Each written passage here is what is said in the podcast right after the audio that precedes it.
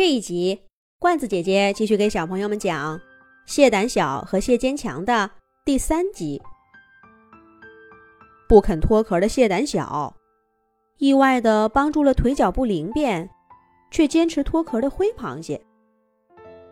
灰螃蟹看出了谢胆小的异样，坚持拦住他，劝他脱壳。谢胆小烦躁地说：“哎呀，不脱不脱！”喜欢我的小壳，你们都去换壳吧。以后你们都是大螃蟹，我始终是小螃蟹，不行吗？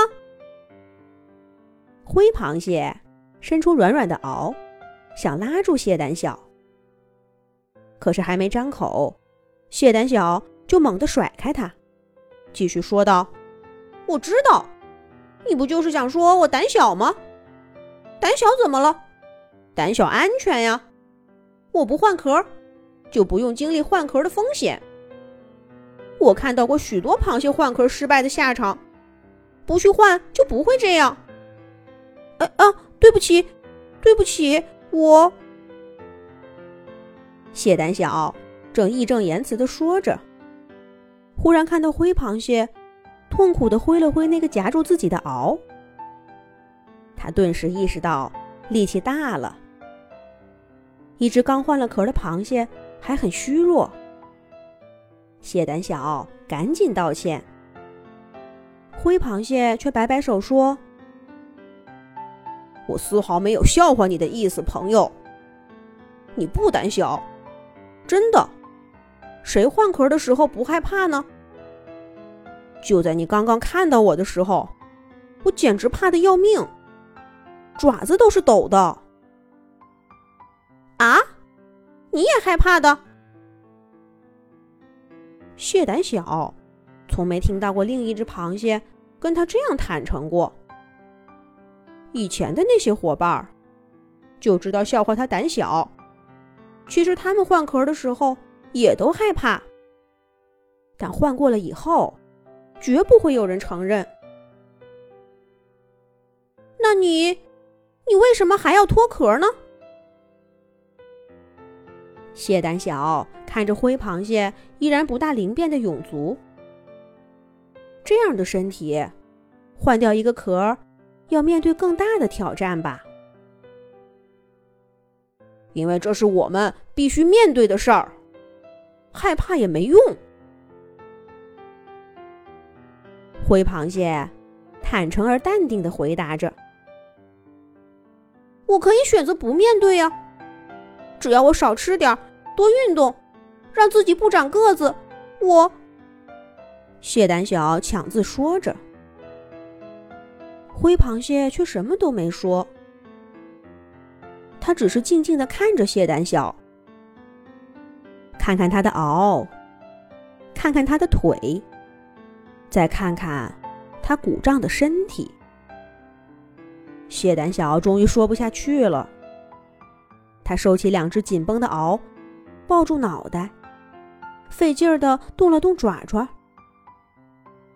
以前不是这样的，以前他能轻轻松松的活动筋骨，他最爱的那身壳保护着他，又感受不到束缚。可是现在，这身曾经无比舒适的壳，就像个窄小的笼子。包裹着它，越来越紧。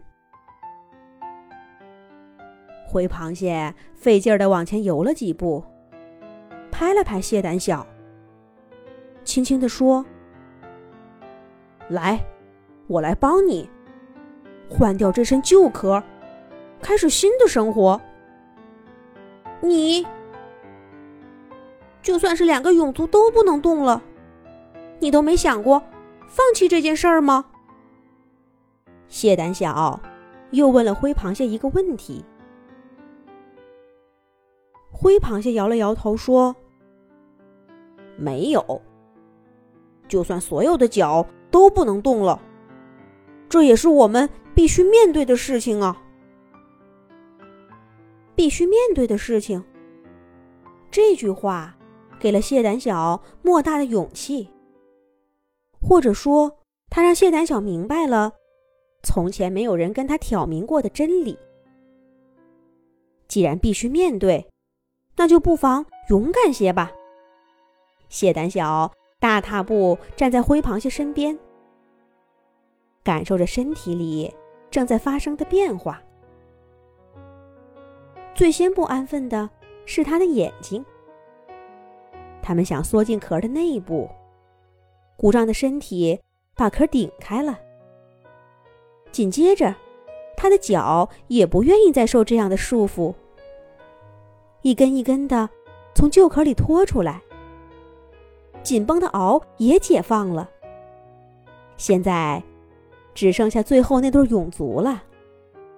灰螃蟹始终在旁边陪伴着蟹胆小。看到这里，灰螃蟹明显紧张起来。不过蟹胆小跟它不同，那对健康的蛹足轻轻松松的从壳里拖了出来，成功了。